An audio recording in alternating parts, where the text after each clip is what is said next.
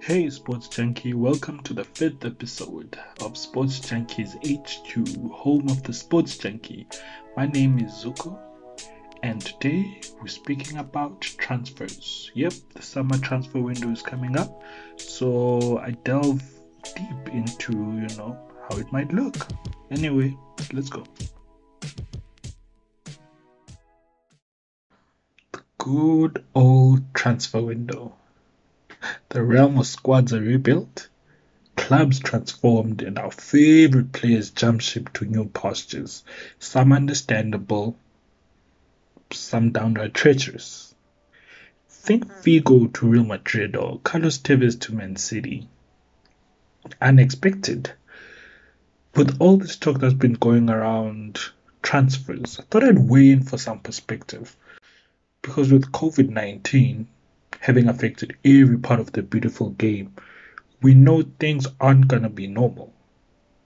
Matches, league season endings, all the way to the transfer season, nothing is going to get back to normal.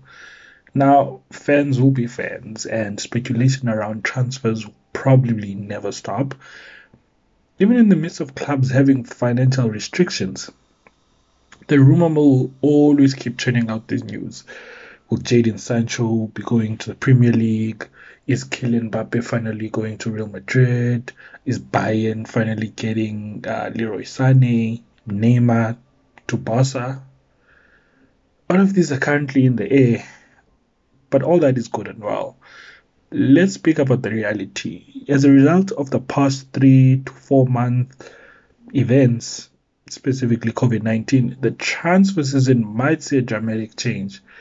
In fact, things might just be changing because in the past few years, what we've seen is bloated, very bloated transfer fees, and that doesn't really work for most clubs. In fact, it doesn't work for football in general. Um, these players are very overpriced. So things definitely had to change, and I guess this is the catalyst for the change. Now, let's look at the clubs quickly. I mean, are they going to be spending the summer? As part of communities, clubs have been massively impacted by the pandemic. A lot of them have had to furlough workers and engage in negotiations with players to reduce wages. Now, a lot of the clubs will be fine, especially because they've been raking in euros and pounds for a while now um, all these competitions from UEFA Champions League to Europa, they bring in quite good money. Now, for the smaller clubs, it's a bit of a different story. It's already been a tough year. Um, it's already been a it's already a tough market every single year when some of these teams have to sell their players just to bring in money whether it's Spanish, Italian, or English clubs, imagine a situation where they're already losing cash from the lack of broadcast money coming in and or tickets being sold. It's not an easy time, and with uh, financial fair play rules, there's limitations on how much clubs um, can receive from their owners. So already there's there's a limitation on how much these clubs can spend right? Because now they have to spend within their means. So you would imagine a lot of clubs would be in a would not be in a position economically and socially to spend obscene amounts of money on players, especially when the communities around them are struggling to get by. Imagine a situation where you're buying a player for 100 million, where the community in which the stadium is um, and where a lot of your players live is barely getting by. I mean, it it it would just be like a PR nightmare.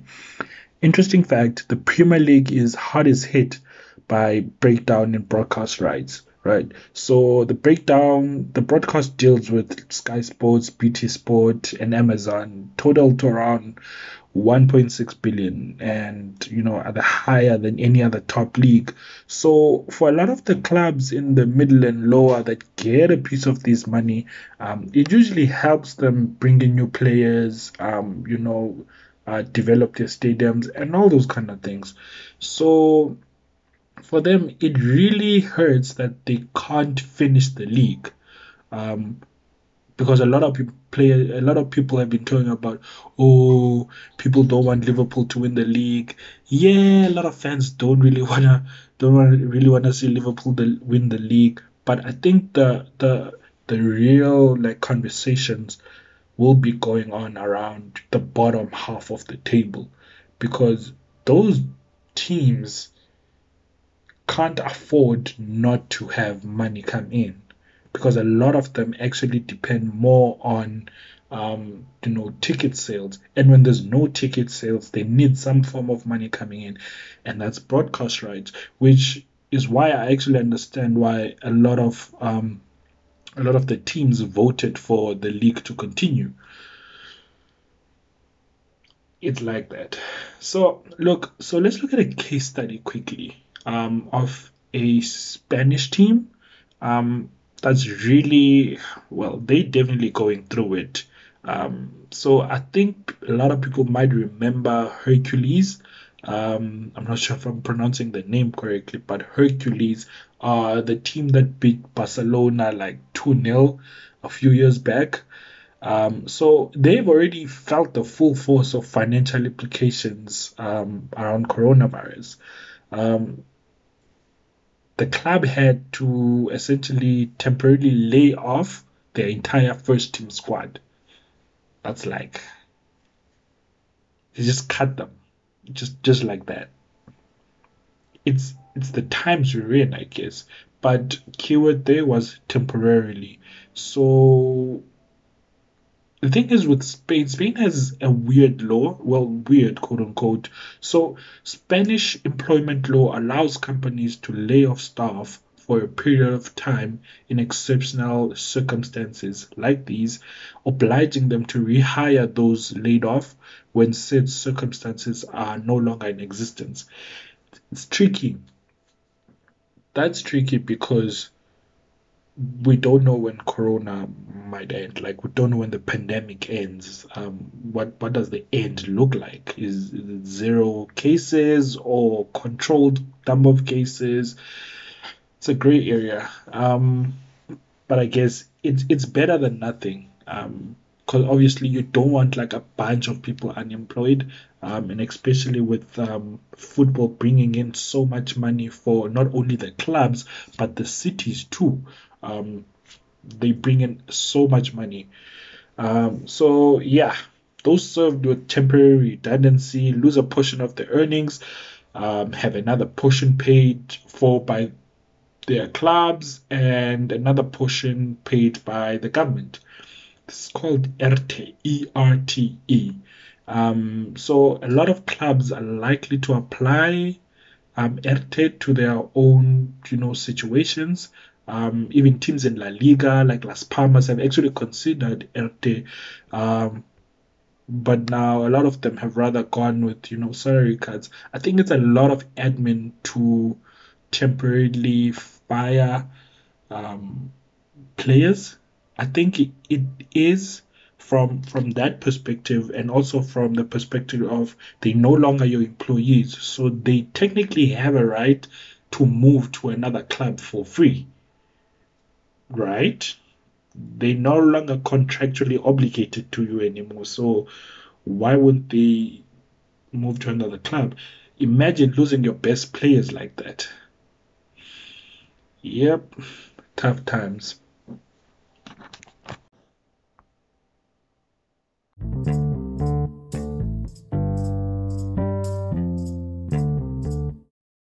Now, we've spoken about clubs and their situation, which is, you know, rather grim. And we looked at Hercules, um, the club in Spanish football that um, essentially triggered uh, a clause that allows for them to, you know, temporarily fire their workforce, essentially.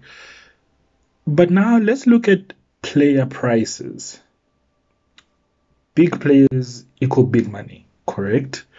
Well, maybe not for too long. We've known for a long time that the transfer market is overly bloated. Ever since Neymar moved to PSG, it was quite evident that transfers were no longer going to be the same. I mean, 80 million pounds for Harry Maguire. Let's be honest. Come on, Ed Woodward. Anyway, those days might might be a thing of the past, especially when you consider that clubs will take time to recover financially. Um, even the biggest clubs, even though they won't be the hard, they won't be hard hit, they still will be quite hesitant to splurge on new players. Um, they will most likely try and develop their squads as is, bring in new youth team players. Um, yeah, so to buy the best players would mean having to fork out obscene amounts of money. So let me just give you perspective. For Real Madrid to be able to afford Kylian Mbappe, they'd have to pay a figure of around 180 million euros. That's his value. That's astronomical because he's currently the most valuable footballer in the world. Mind you, his value has dropped in light of the current market. So he'd probably be, you know, worth more had it not been for COVID 19. By the by the way, remember when Man United paid 80 million for Harry Maguire? Definitely overpaid. He is currently valued at 56 million. Quite a steep decline to be expected. Um, I mean, in that situation, I genuinely feel the market is just correcting itself. Anyway, player fees are high, so what clubs do? Well, some will probably still spend, but on less lavish players, if I can put it like that, less luxury players. Um, players who don't command big transfer amounts, but I do ex- expect at least one transfer. Um, Sancho to Man United. I think Man U has been building that war chest for a while now, and they will get their player. Um, but you know they really want him and might be willing to pay that 112 million euro Dortmund has valued Sancho at. So I even in that situation, I genuinely don't think it's gonna be a 112 million upfront payment. Like, yeah, no, that that's not a good look. Um, I do think it's going to be a situation of installments, either installments or a portion of the amount. But there's gonna be a lot of negotiating around, you know, actual payments now. Um, directors of football are definitely going to be earning their money because a lot of clubs um, are actually going to be worried about the fact that they can't get more money from their shareholders. Um, for instance, Borussia Dortmund is owned, well, majority owned by the fans. So, in order for the Borussia Dortmund board to get more money for transfers, they'd have to, you know, gather a meeting of all the fans and, um, well, representatives of the fans and essentially table the matter uh, and request funds to improve the squad. Now, that's a yeah, that's a tricky thing because you're basically asking people who normal fans because that's how Bundesliga is set up. Normal fans, um, you're basically asking them to take their hard earned money and put it into transfers. And during this time, I don't see that happening. I genuinely don't, unless the play the t- the clubs themselves start selling valuable players.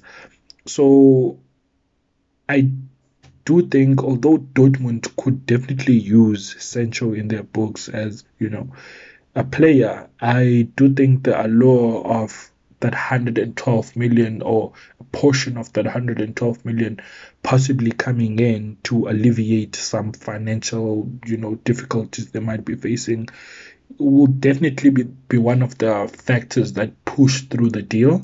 Um, and it, it, it's it's a it's a different conversation in terms of clubs um, because clubs like Chelsea or um, you know Man United uh, Man United, who are involved in the Sancho uh, and Dortmund deal, they could be in a position to actually take out those vast amounts of money.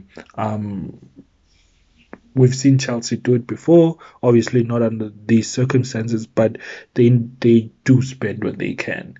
Um, Roman Abramovich makes sure that that club gets whatever it wants.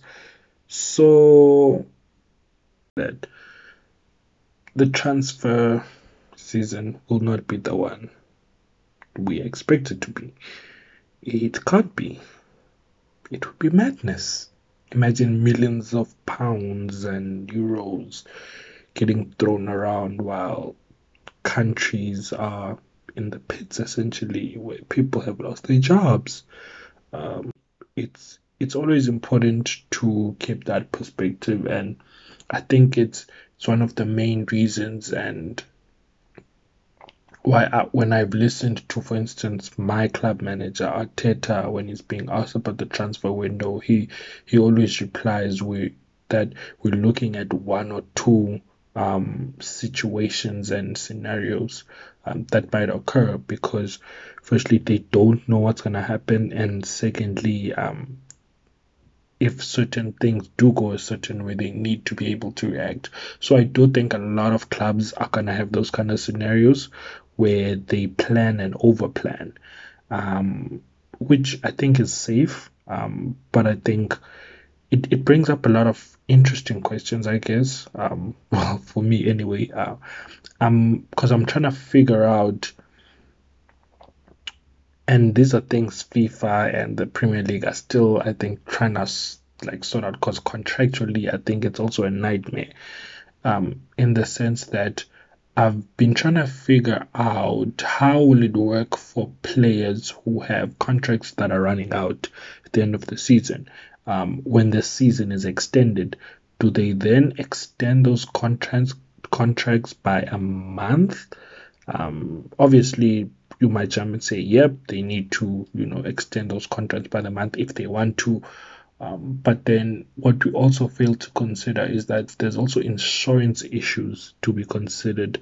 Um, so when a player is bought or club or, or or whatever, when a player is playing for a club, there's obviously insurance around those things, and you can only depending on the type of insurance, you might have insurance for a season or or whatever um, all those things will need to be renegotiated, which means more expenses for clubs.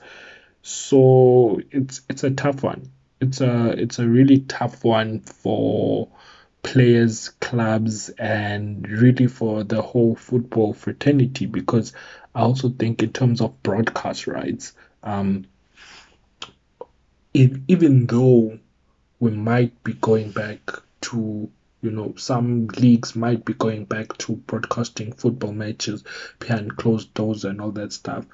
I genuinely still do feel that the top broadcasters will want renegotiated contracts because they've already lost so much um, uh, in terms of revenue and all those kind of things. And uh, they're not guaranteed certain viewers and all that stuff.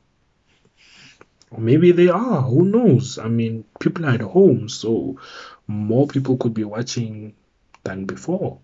So maybe the Premier League clubs might actually demand a a renegotiated contract and say, but look, a lot of those fans, those that would have been in the stadiums, are now watching your channel. So we're actually bringing more people to your channel. So we should definitely be getting um, a bigger cut or those type of things. So I think it's interesting times. Um, I'm always looking forward to the summer transfer window. Uh, I always I always have my my um, conspiracy hat on, trying to like see which which um, transfers are going to go through, which are not. And as an Arsenal fan, it's been tricky because we've been linked with literally every single player from Messi, Abramovich to Ronaldo. It's crazy, never bought any of them, obviously.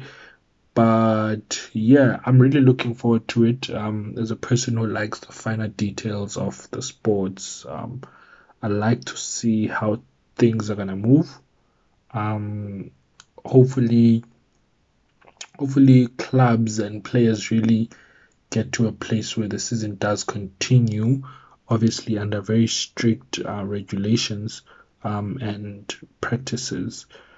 Um, and when it does continue, hopefully we we start to see some sense of normalcy returned to football.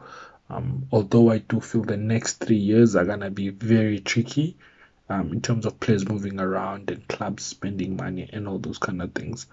Um, but yeah, thank you for listening to this episode. I definitely, I definitely enjoyed doing a lot of the research around it. Definitely enjoyed, um, you know, talking on it. I could, I think I could go on for for a long time, but obviously limitations and all that. Um, but yeah, so cheers.